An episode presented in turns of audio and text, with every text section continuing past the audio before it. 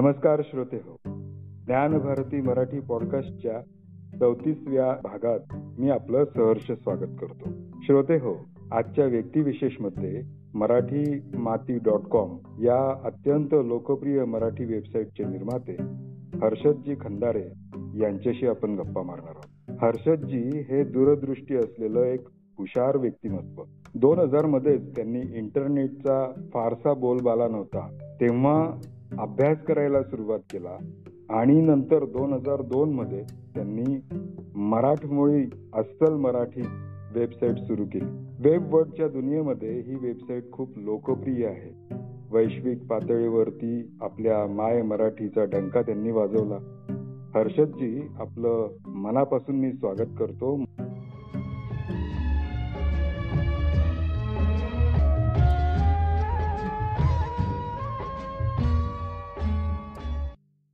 धन्यवाद किशोरजी. खूप महिन्यांनी आपण संपर्कात येत आहोत. मला खूप आनंद वाटतोय. मराठी माती डॉट कॉमची निर्मिती कशी झाली याबद्दल आम्हाला ऐकायला आवडेल. हो नक्कीच. आपण खूप महिन्यानंतर भेटतोय. आणि तुम्ही मराठी माती डॉट कॉम विषयी बोलण्याची मला संधी दिली. याच्यासाठी मी तुमचं खूप आभारी आहे. कारण तरुणांमध्ये वेगवेगळ्या प्रकारच्या पॅशन्स असतात. आणि त्या पॅशन पूर्ण होऊ शकतात की नाही या संभ्रमात अनेक अनेक तरुण असतात. त्यांच्यापर्यंत मराठी मातीचा जर प्रवास पोहोचू शकला तर कदाचित मला असं वाटतं की त्यांची पॅशन पूर्ण होऊ शकते. याच्यासाठी त्यांना नक्कीच प्रेरणा मिळेल.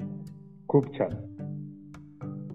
आणि मराठी मातीचा प्रवास जर तुम्ही म्हणाल तर बेसिकली कसं आहे की कुठचाही व्यावसायिक दृष्टिकोन ठेवून प्रॉपर प्लॅनिंग करून मार्केट सर्वे करून मार्केटिंग स्ट्रॅटेजीचा अभ्यास करून मुळात मराठी मातीची मी निर्मिती केलेलीच नाहीये.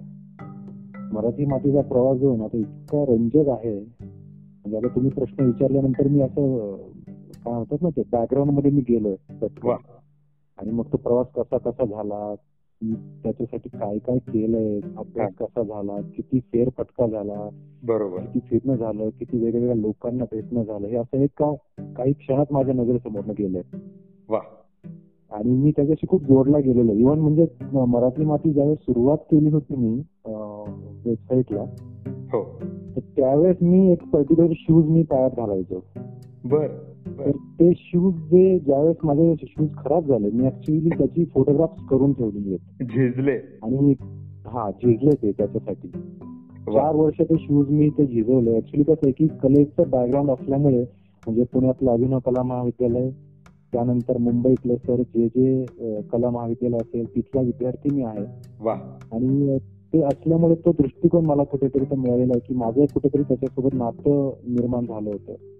त्याच्यानंतर मग मुंबईतल्या बांद्रेमध्ये कलानगरमध्ये आमचं हॉस्टेल होतं. तिथे मला राहण्याची संधी मिळाली होती. हो. तिथे सुद्धा एक वेगळा माझ्यासोबत अनुभव आहे. तर ते त्यामुळे ते जे शूज आहेत ना त्याच्याशी माझं नातं जोडलं गेलेलं. आहे क्या बात. तर त्यामुळे मराठी माती आणि ते शूज हे खूप इंटरेस्टिंग नातं आहे. कारण मी पुण्यात कोथरूड ते कॅम्प मी इतकं फिरलेलो आहे त्याच्यामध्ये. म्हणजे पुण्याचं चारही टोक जे आहेत ना मी ते घालून फिरलेलो आहे. केवळ मराठी माती संदर्भात माणसांची भेटीगाठी असेल टेक्निकल सपोर्टसाठी असेल त्यावेळेस कसं होतं की असं गाईडलाईन कोणी नव्हतं. म्हणजे थोडक्यात सांगायचं तर त्यावेळेस कृष्ण भेटलेला नव्हता माझ्या अर्जुनाला. हो. तर त्यामुळे मला स्वतः कृष्ण व्हावं लागलं स्वतःच आणि ती खूप भटकंती झाली. तुम्हाला पुण्यामध्ये निर्माण करावी लागली. हा हा येस असं म्हणता येईल. आणि पुण्यात मी गेलो होतो माझ्या शिक्षणासाठी. मी माझं बारावीचं शिक्षण पूर्ण करून पुढच्या शिक्षणासाठी मी पुण्यात गेलो. पुण्यामध्ये मी माझ्या बहिणीकडे राहायला होतो. त्याच्यानंतर पुण्यातल्या सदाशिव पेठमध्ये सुद्धा मी काही वर्ष राहिलेलो आहे. तर शिक्षण मी आपलं याचं वेबसाईट डिझायनिंग डेव्हलपमेंट त्याच्यासोबतच ग्रॅज्युएशन मी तिथे करत होतो. आणि ते करत असताना माझ्या मध्ये असलेली जी काही माणसांना भेटण्याची आवड असेल लिखाणाच्या संदर्भातली आवड असेल कविता असतील ललित साहित्य असेल त्याच्यानंतर चित्रकला असेल फोटोग्राफी असेल भटकंती असेल खाण्याची आवड असेल ह्या सगळ्यापेक्षा मोठी आवड म्हणजे माणसांना भेटण्याची आवड माणसांशी बोलण्याची आवड. याचं एक प्रारूप याचं आउटपुट म्हणजे मराठी माती मी समजतो. कारण मी ज्यावेळेस एज्युकेशन घेत होतो वेबसाईट डिझायनिंग डेव्हलपमेंटचं तर आम्हाला वर्षाअखेर प्रोजेक्ट असायचा. आणि एक फायनल प्रोजेक्ट होता आमचा. तर त्या फायनल प्रोजेक्टमध्ये आम्हाला एक वेबसाईट बनवून ती सबमिट करायची होती. फॉर्मॅट असा होता की तुम्ही ती वेबसाईट लोकल मशीनवरती वेबसाईट बनवायची आहे. आणि ती सीडी वर कॉपी करून ती सीडी तुम्हाला सबमिट करायची असते. पण तो प्रोजेक्ट मी असा सबमिट केला होता की मी कदाचित तो एकमेव तिथला विद्यार्थी असेल की तो प्रोजेक्ट मी लाईव्ह केला होता.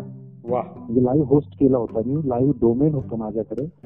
ज्यावेळेस परीक्षकांसमोर मी ते सबमिट करायला गेलो तर त्यांनी मला विचारलं वेर युअर सीडी मला वाटतं ऑस्ट्रिया का ऑस्ट्रेलिया मधून ते परीक्षक आलेले होते. बर. आणि त्यांनी मला विचारलं की तुमची सीडी कुठे आहे प्रोजेक्टची? म्हटलं माझ्याकडे सीडी नाहीये माझा प्रोजेक्ट लाईव्ह आहे. हा मी तुम्हाला डायरेक्ट इंटरनेटवर तर आता दाखवतो. वा वा तर त्यावेळेस मी त्यांना तो प्रोजेक्ट तिथे ऑनलाईन ओपन करून दाखवला. आणि त्यावेळेस हे होण्यापूर्वी तिथले इन्स्टिट्यूट मधले जे कोणी शिक्षक होते तर त्यांनी आक्षेप घेतला होता माझ्यावरती की तुम्ही मराठी अक्षरांचा वापर करून वगैरे इथे बनवू शकत नाही. तुम्ही इंग्लिश फॉन्ट वापरूनच बनवलं पाहिजे कारण आमची स्ट्रॅटेजी आहे. इव्हन त्या इन्स्टिट्यूटमध्ये तुम्ही हिंदीत बोललं पाहिजे किंवा इंग्लिश मध्येच बोललं पाहिजे. हो हो हो. असं सुद्धा बंधन होतं. नाही. अच्छा. पण त्याच्या पलीकडे जाऊन मी माझी जी आवड आहे मी ती काही सोडली नाही.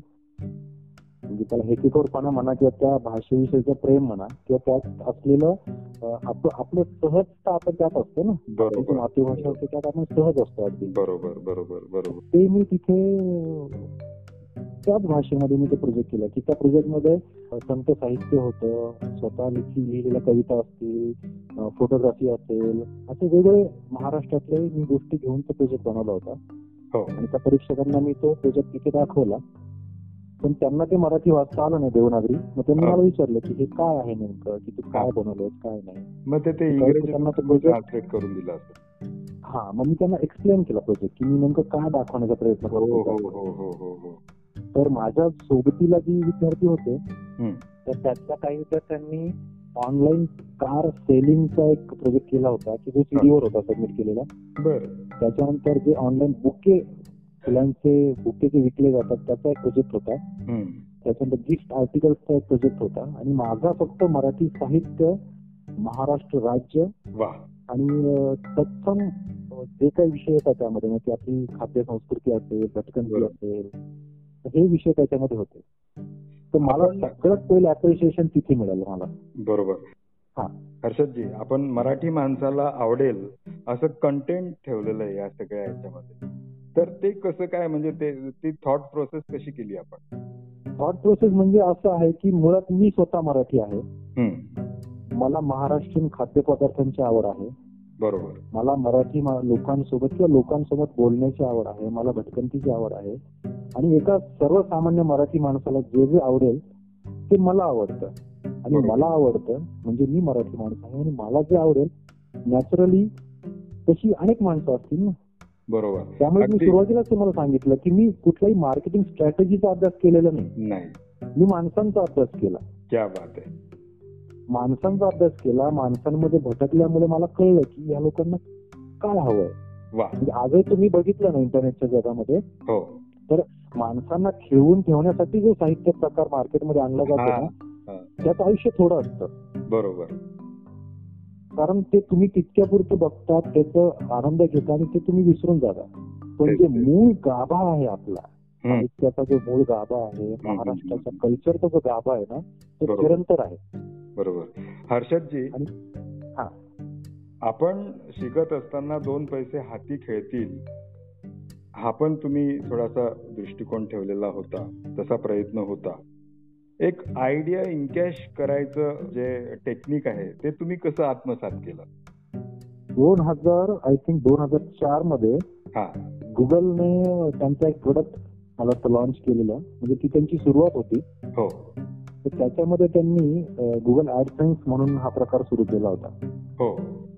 आणि त्या काळामध्ये कुठल्याही प्रकारच्या भाषेचं बंधन किंवा असे काही त्यांचे फारसे नियम अटी त्यामध्ये नव्हते. आणि मग असाच इंटरनेटवरती अभ्यास करायचा. कारण मी मुळात ही वेबसाईटच सायबर कॅफेमध्ये बसून बनवलेली आहे. बरोबर.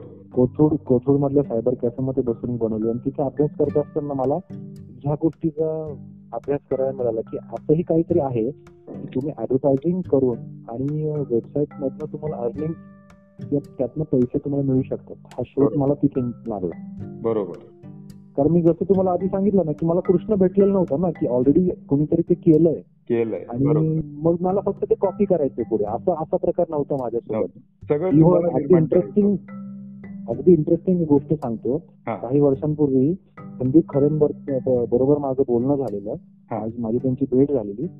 तर त्यांनी मला असंच एक विचारलेलं की बाबा हे तू मराठी माती कशी सुरू केलेली? तर मी म्हटलं काय नाही दादा खूप मोठं पिवळं गवत उगवलेलं होतं. त्या गवतावरनं मी धाडसाने चालत गेलो आणि माझ्या मागे पायवाट तयार झाली. म्हटलं दॅट्स ऑल हाच मराठी. मातीचा प्रवास म्हटलं. हे हे. अगदी तसंच आहे ना. म्हणजे त्याच्यामध्ये खूप काटे पण लागले खड्डे लागले. हो. लागली कागदाची पण पायवाट निर्माण झाली. बरोबर. दोन हजार दोन पासून. साक्षीदार आहे तुमच्या या वेबसाईटचा दोन हजार दोन मी जुळलेलो आहे. मी काही कंटेंट पण लेखन केलेलं आहे. हो हो हो. नक्की नक्की. तर मला खूप आनंद वाटतोय आपल्याशी बोलताना. मी पुढचं असं विचारतो की भविष्यामध्ये आपल्याला काय करायचं? भविष्यामध्ये मला असं वाटतं ना की मॅक्सिमम जी तरुण पिढी ना त्यांनी आपल्या मराठी साहित्याचा मराठी संस्कृतीचा आपल्या खाद्य संस्कृतीचा अभ्यास केला पाहिजे आणि त्यांनी त्यांच्या मातृभाषेत व्यक्त व्हायला पाहिजे. वा. याच्यासाठी माझे प्रयत्न असतात इथून पुढे. आजपर्यंत सुद्धा तेच प्रयत्न आहे पण इथून पुढे मात्र माझे आणि हा दुसरी गोष्ट अशी की त्यांनी केवळ मला पब्लिसिटी हवी आहे मला लोकांनी फॉलो करायला हवंय मला खूप लोकांनी बघितलं पाहिजे. याच्या लालसेमध्ये मुलांनी पडू नये तरुणांनी. कारण तुम्ही जर एक उत्तम गोष्ट जर लोकांपुढे मांडताय देताय तर त्याला तितकीच उत्तम वाचक मंडळी बघणारी मंडळी ही मिळतात. तुम्हाला फक्त थोडस धीर धरायला पाहिजे त्यासाठी. तुम्ही जे चटकन मिळवता ना कुठली गोष्ट ती तितक्याच चटकन काय म्हणतात ना ती विलोप होत असते ती विलोप होते. पण आपल्या मराठी माती डॉट कॉमचं वैशिष्ट्य वेगळं आहे. खूप म्हणजे परिपूर्ण वेबसाईट मराठीतली आज तरी ती म्हणता येईल. म्हणजे तुम्ही निर्माण केली आणि मी तुमच्याशी बोलतोय म्हणून नाही पण अनेक असे श्रोते आहेत अनेक आपले मराठी अभ्यासक आहेत की काही महत्त्वाचा काही संदर्भ घ्यायचा असेल तर मराठी माती डॉट कॉमवरती व्हिजिट के करावी लागते आणि तो संदर्भ घ्यावा लागतो. तर खूप छान आपला हा मराठी मातीचा प्रवास आहे आणि आपण नाव पण अगदी समर्पित अगदी ठेवलेलं आहे की मराठी माती डॉट कॉम मराठी माती ऍक्च्युली आता ज्यावेळेस हे मराठी माती नाव माझ्या डोक्यात आलं इव्हन मराठी मातीसाठी एक वेगळी रंगसंगती मी निवडली त्याच्यामध्ये तुम्ही जर बघितलं तर गेरूचा एक रंग आहे त्याच्यामध्ये. बरोबर. त्याच्याकडे एक डार्क ग्रे कलर आहे तो ब्लॅक नाही तो डार्क ग्रे कलर आहे. आणि व्हाईट वापरलेला आहे. त्याच्यामागे सुद्धा खूप मोठी गंमत आहे. हो. आमचं मूळचं गाव जे आहे ना ते इगतपुरी तालुक्यातलं नाशिक जिल्ह्यातलं घोटी गाव आहे माझं. हो. घोटीहून नाशिकला जाताना ना नेहमी दुतर्फा मोठी मोठी झाडं आम्हाला दिसायची. बरोबर. वडाची असतील पिंपळाची असतील आणि तिथं ना असा बोगदा झालेला दिसायचा. बर बर. आणि त्या झाडांना ना दोन रंग लावलेले असायचे. हो हो, हो. दोन-. आणि एक पांढरा पट्टा असायचा गेरूचा एक असायचा पांढरा.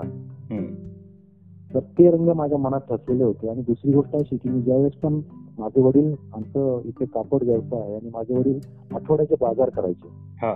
म्हणजे दुसऱ्या गावी जायचं तिथे तो पाल लावायचा खाली माती असायची त्याच्यावरती परत सतरंजी अंथरायची माल ठेवायचा कापडे ठेवायची ती विकायची. बर. तर मातीशी कुठेतरी नाळ जोडलेली होती. मी त्या ढेकळांसोबत खेळायचो तिथे. वा वा वा वा आणि मग ती आणि सगळ्यात सोपी भाषा कुठली? तर मराठी. मराठी. आणि ते मराठी आणि मग ती माती. आणि मग ते रंग दिसणारे नेहमी गेरू आणि पांढरा. वा वा आणि दूरवरून ज्यावेळेस तुम्ही दूरवरून एखादा डांबरी रस्ता बघता ना हो. तुम्हाला असा डार्क ग्रे कलरचा दिसतो काळा नाही दिसत. बरोबर बरोबर तिथून ती ही रंगसंगती आली आणि इथून हे नाव आलं. खूपच छान खूपच छान. हर्षदजी आपण इतक्या मनमोकळ्यापणाने हा मराठी माती डॉट कॉमचा प्रवास सांगितला. खूप छान आनंद वाटला आणि प्रेरणादायी वाटला. आणि या सगळ्या गोष्टी करत असताना आपल्याला जे वेगवेगळे अनुभव आले ते आमच्याशी शेअर केले. तर खूप छान आपण आम्हाला वेळ दिला. आणि बारा पंधरा मिनिटं कसे चालले गेलेत आपले ते कळलं हो पण नाही. नक्की येस. आणि हो हो हो. खूप छान आपण व्यक्त झालात. श्रोते हो आता या पॉडकास्टचं युट्यूब चॅनल देखील मी सुरू केलेलं आहे. हा जनसंपर्क युट्यूबच्या माध्यमातून पण व्हावा. म्हणून आम्ही ज्ञानभारती मराठी पॉडकास्टचं युट्यूब सुरू केलेलं आहे. युट्यूब चॅनलला सबस्क्राईब करा लाईक करा आणि असंख्य लोकांपर्यंत पोहोचवा. धन्यवाद. धन्यवाद हर्षदजी. धन्यवाद धन्यवाद किशोरजी. धन्यवाद.